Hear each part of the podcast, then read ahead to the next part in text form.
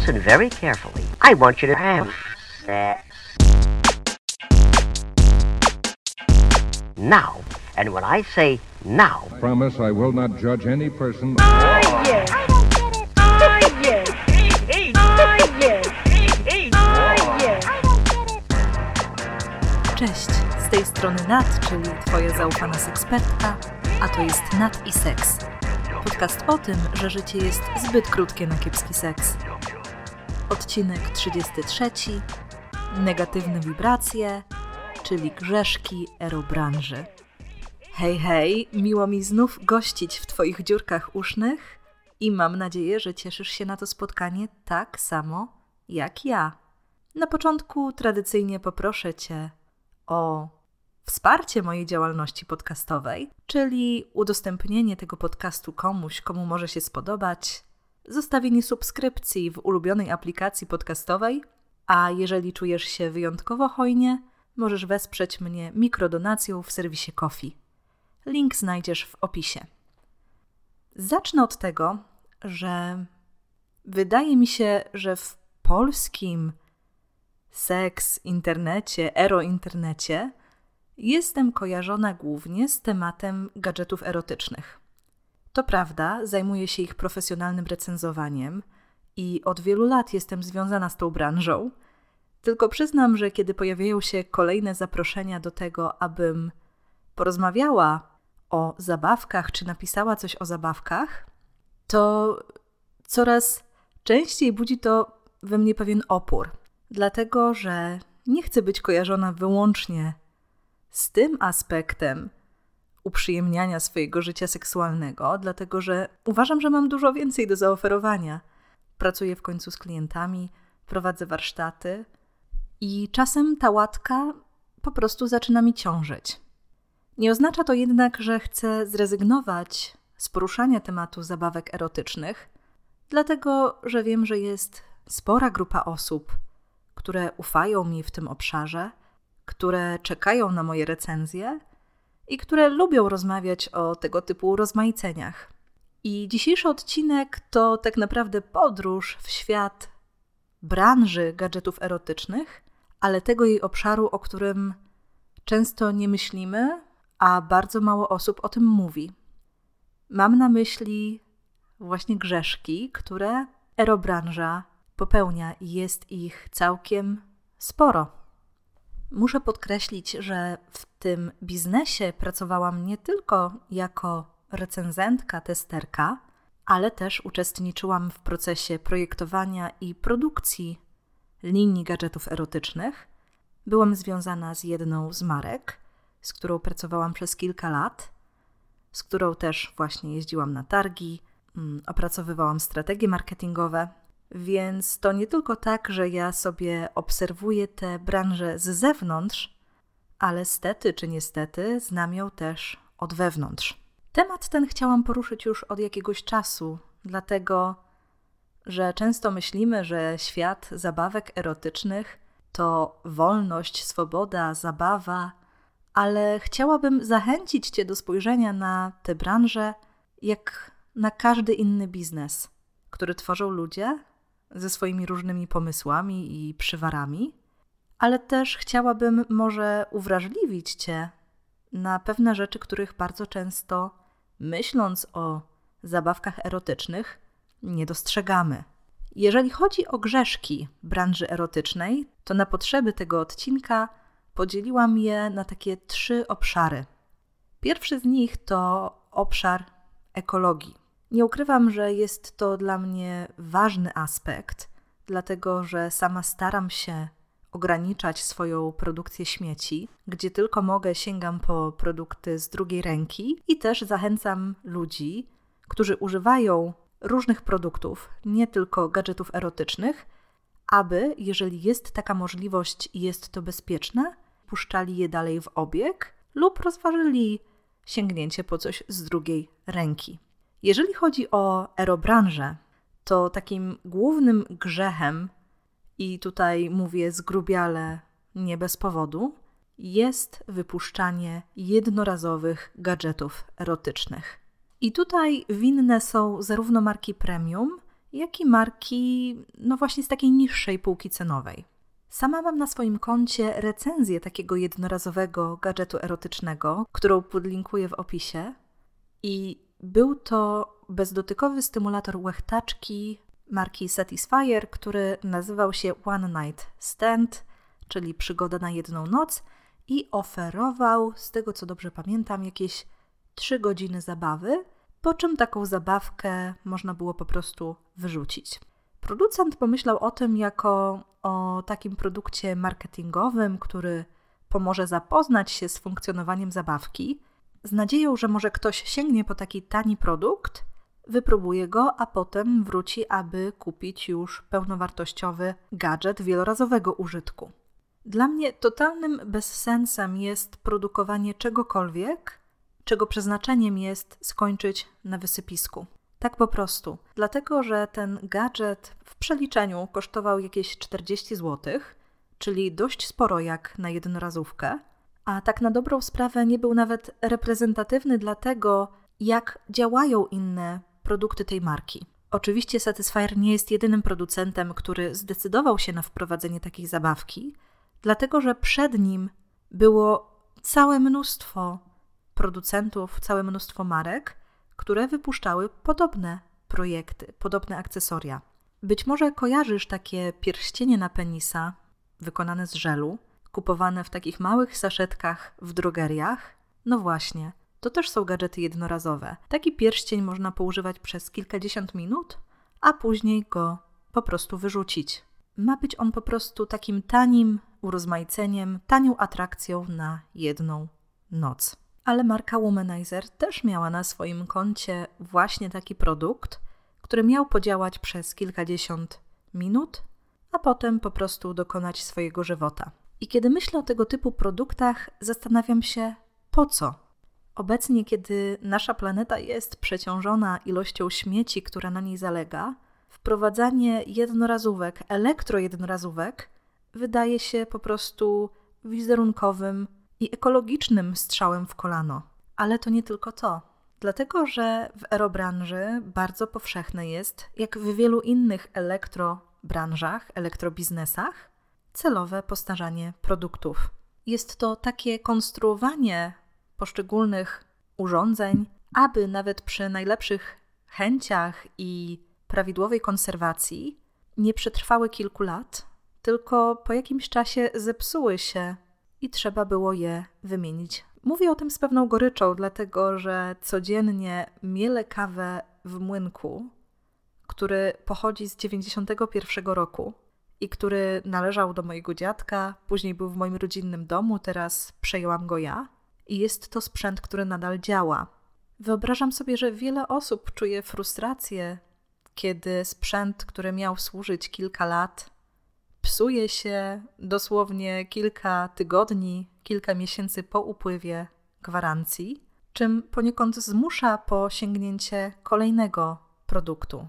Oczywiście w przypadku małych produktów elektrycznych to zużywanie się jest czymś do przewidzenia. I choć są działania, które możemy podjąć, aby wydłużyć życie naszych sprzętów, w tym wibratorów, to jednak w interesie producentów nie leży to, aby mogły posłużyć nam więcej niż dwa, trzy, może cztery lata i to naprawdę przy dobrych wiatrach. To budzi moją frustrację przede wszystkim dlatego, że sprzętów takich jak wibrator nie da się naprawić.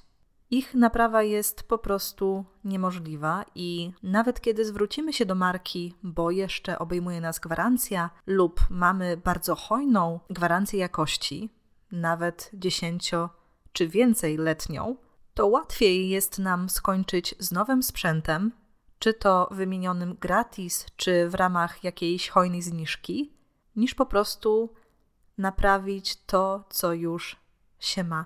I kolejnym przewinieniem, które przychodzi mi w związku z tym do głowy, jest brak jasnych instrukcji, jak pozbyć się zużytej, zepsutej zabawki. W szczególności jeśli jest to zabawka bez mechanizmu wibrującego w środku. Bo na przykład są już takie programy, które pozwalają zutylizować właśnie zepsuty wibrator czy inny mechaniczny sprzęt i można je po prostu wynieść na elektrośmieci. Natomiast zepsute dildo, uszkodzone kulki gejszy czy inne tego typu akcesoria no już stwarzają nieco większe wyzwanie.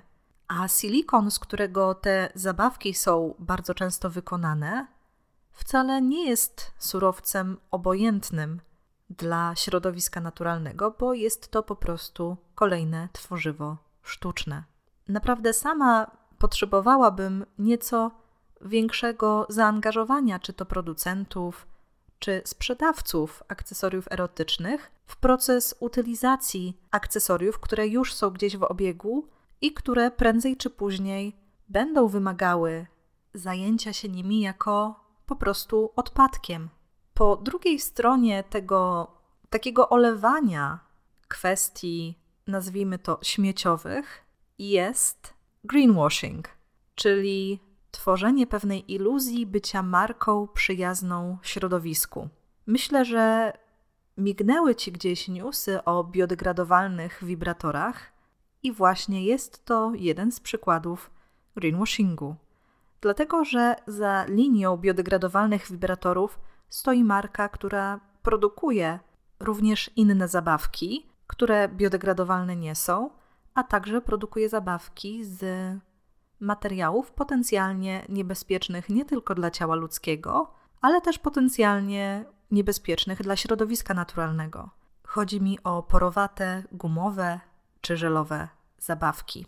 Kiedy więc krok ku bardziej, nazwijmy to, zielonej erotyce nie wynika ze zmiany kierunku postępowania całej marki, całego przedsiębiorstwa, tylko jest takim jednorazowym wyskokiem, zachowuje wobec tego bardzo dużą podejrzliwość. Bo są oczywiście marki, które po prostu podjęły decyzję, że od tej pory starają się być jak najbardziej przyjazne środowisku i na przykład zamieniły, jeżeli chodzi o produkcję kosmetyków erotycznych, plastik na szkło czy nawet aluminium, czyli na surowce, które da się przetworzyć i to wielokrotnie. Taką marką jest na przykład Bijoux Indiscrets. Myślę, że podlinkuję też artykuł o linii kosmetyków erotycznych, którą wypuściła właśnie w duchu takim bardziej zero waste. Kolejnym obszarem, który nie jest wolny od grzechów, grzeszków, jest w branży gadżetów dla dorosłych zaplecze. Nazwijmy to tak roboczo. A tu jest naprawdę ciekawie. Myślę, że pierwszą kwestię już poniekąd zaznaczyłam i wciąż zastanawia mnie, dlaczego niektóre marki, właściwie bardzo wiele marek, sięga po porowate, potencjalnie nawet toksyczne materiały do produkcji swoich akcesoriów. Jasne, rozumiem, że z jednej strony jest to tańsze, dlatego że takie materiały no po prostu kosztują dużo mniej, w związku z czym produkcja jest tańsza, a co za tym idzie, sam produkt końcowy może taki być. Czasem chodzi też o po prostu konkretny efekt. Trudno jest na przykład, jeżeli chodzi o gadżety z silikonu, uzyskać efekt całkowitej przezroczystości gadżetu, zwłaszcza miękkiego gadżetu, bo nie mówię tutaj o szkle. Natomiast żel sprawdza się do tego doskonale. Nie oznacza to jednak, że jest bezpieczny, dlatego że, jak już wcześniej wielokrotnie wspominałam, porowatość takiego materiału uniemożliwia jego dokładne wyczyszczenie, a więc gadżet już po kilku użyciach staje się dla nas czymś potencjalnie niebezpiecznym ze względu na gromadzące się w nim bakterie czy grzyby. Wiele infekcji intymnych wiązanych z używaniem zabawek dla dorosłych wynika właśnie z tego, że sięga się po gadżet z materiału, który uniemożliwia dokładną sanityzację, czyli jest porowaty, a co za tym idzie może powodować nawracające, nieprzyjemne dolegliwości. I być może zastanawiasz się, dlaczego jest to możliwe. Przede wszystkim dlatego, o czym też wspominałam wcześniej, że gadżety erotyczne traktowane są jak produkty kolekcjonerskie. Nie podlegają więc takiej regulacji jak na przykład produkty dla niemowląt, wykonywane z podobnych materiałów. Nie muszą więc spełniać jakichś odgórnie ustalonych norm, Nie ma też listy materiałów dopuszczonych do produkcji gadżetów erotycznych, a więc wciąż panuje tu pełna dowolność. I niestety objawia się ona też tym, że w przypadku w szczególności gadżetów z chińskich, azjatyckich serwisów zakupowych po prostu zwyczajnie okłamuje się nas w temacie użytych materiałów, które zostały wykorzystane do produkcji gadżetu. Czyli najprościej rzecz ujmując, producent może sobie napisać, że gadżet jest z takiego materiału, kiedy w rzeczywistości jest on z jakiejś mieszanki, czyli czegoś całkowicie innego, wprowadzając tym samym kupujących w błąd. I kolejnym grzechem, który przychodzi mi do głowy, jest kopiowanie projektów. Kopiowanie całych mechanizmów, czy po prostu całej zabawki. I dotyczy to nie tylko fabryk, które specjalizują się w podróbkach, bo również wiodący, popularni producenci też mają takie działania na swoim koncie. Zresztą sama, kiedy bywałam na branżowych targach, widziałam dosłownie podkradanie gadżetów innym producentom z zamiarem wyprodukowania czegoś bardzo podobnego lub skopiowania całego mechanizmu. I zazwyczaj wiąże się to z tym, że jakaś marka, jakiś producent chce wprowadzić znany, lubiany produkt, ale zaoferować go na przykład w niższej cenie, konkurując tym samym z oryginalnym producentem, który poświęcił czas na zaprojektowanie, na research i na wprowadzenie danej formy. Czyli jest to po prostu tradycyjna droga na skróty.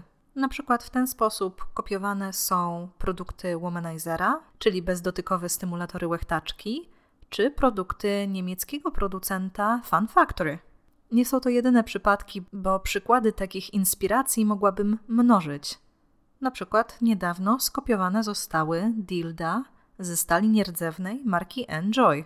Ale znów mamy tutaj drugą stronę medalu, dlatego że obok kopiowania projektów, które już udowodniły swoją skuteczność, pojawiają się przykłady sztuki dla sztuki czy bezsensownych innowacji, które w przypadku produktów nikomu nie są potrzebne, a są oferowane jako najnowszy cud. Mam tu na myśli na przykład pierścienie na penisa liczące spalone kalorie podczas seksu, czy systemy do seksu na odległość, na których łączności nie do końca można polegać.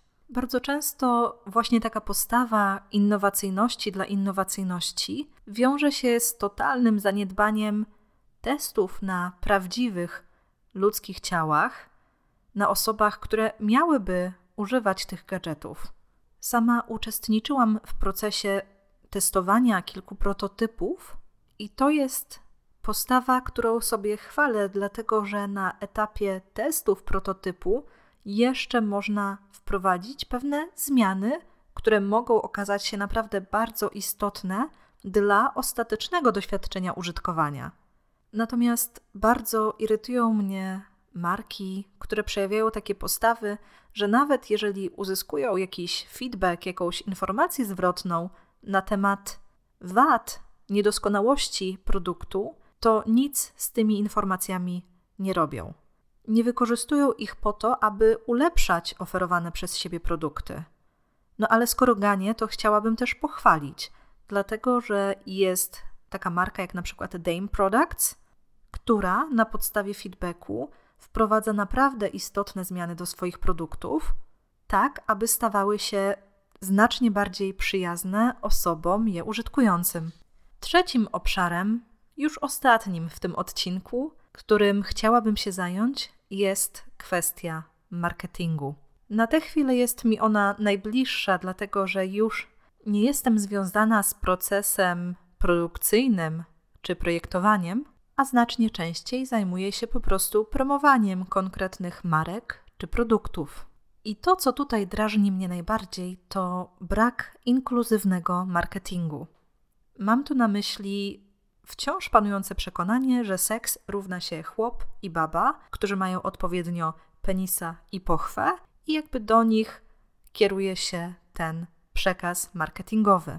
Wiele marek wciąż nie nadąża za zmieniającą się rzeczywistością i radośnie tapla się w swojej cis-heteronormie.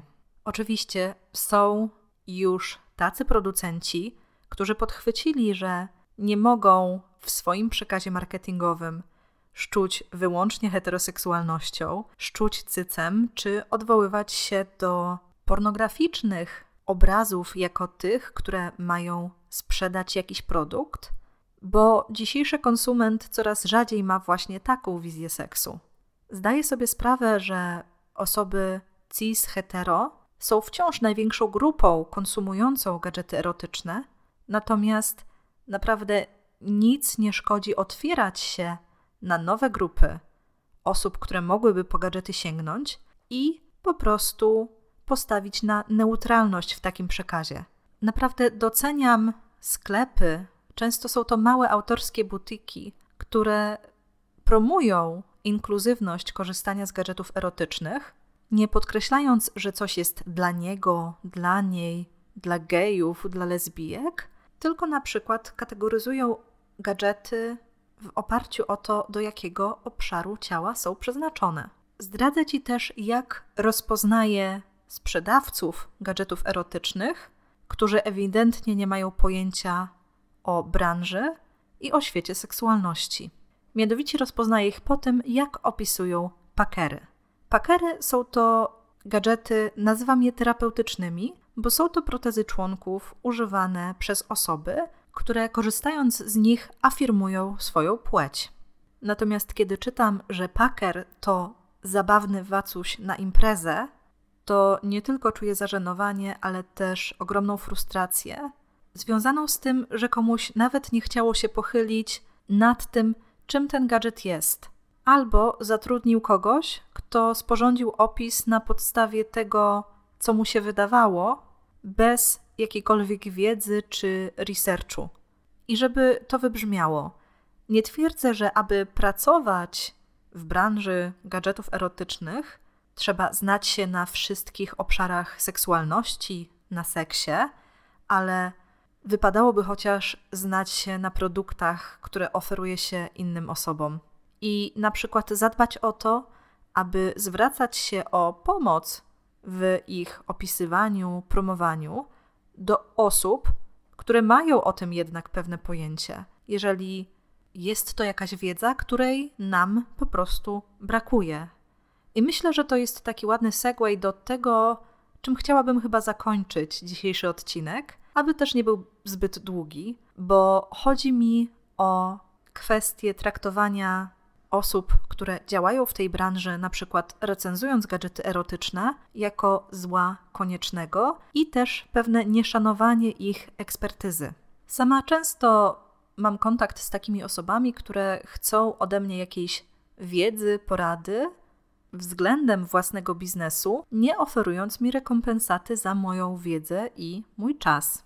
Już nie wspominając o markach, które chcą recenzji czy jakiegoś kontentu, jakichś treści, wyłącznie za przekazanie jakiegoś produktu, który ma naprawdę bardzo małą wartość. Naprawdę postrzeganie pracy, w cudzysłowie, w gadżetach jako hobby jest nadal bardzo powszechne i nie ukrywam, że też frustrujące. Natomiast zupełnie nie mam żalu do osób, które decydują się na taką współpracę właśnie w oparciu o wynagrodzenie w formie produktu, bo na przykład traktują to po prostu jako hobby, jako jakiś miły dodatek. Ale recenzowanie gadżetów erotycznych to chyba temat na odrębny odcinek. Ciekawi mnie, czy właśnie ten temat, czyli co oznacza bycie profesjonalną testerką, jak zacząć, jak ja podchodzę do swojej pracy, jest w jakiś sposób interesujący. Być może są tu takie osoby, które interesują kulisy mojej pracy i jak to wygląda od strony takiej organizacyjno-technicznej. Mam w sobie otwartość, aby taki odcinek przygotować, jeżeli tylko pojawi się taka potrzeba. Także chętnie dowiem się, możesz dać mi znać, pisząc na sexcast małpa proseksualna kropka p l, bo wiem, że jest sporo osób, które są zainteresowane taką ścieżką kariery czy takim uatrakcyjnieniem swojej działalności, więc chętnie coś więcej na ten temat opowiem. Dzisiejszym odcinkiem chciałam podkreślić, że bycie częścią branży gadżetów erotycznych to naprawdę nie tylko tęcze i jednorożce, a często kwestia stykania się z dyskusyjnymi praktykami, z których albo nie zdajemy sobie sprawy, albo ignorujemy, bo też rozumiem, że nie każdy człowiek jest w stanie dźwigać ciężar całego świata na barkach, więc może chciałby, aby obszar seksu, seksualności był wolny od tego typu rozważań. Ja miałam jednak ogromną potrzebę przybliżenia tych kulis, bo wydają mi się one bardzo istotne. Mam nadzieję, że ten odcinek był dla Ciebie interesujący. Być może poruszyłam w nim coś, co jest dla Ciebie całkowicie nowe. Jeśli tak, to bardzo mnie to cieszy. Aby więc nie przedłużać, tradycyjnie będę życzyć Ci wszystkiego seksownego i pożegnam się moim tradycyjnym do usłyszenia już wkrótce. Pa!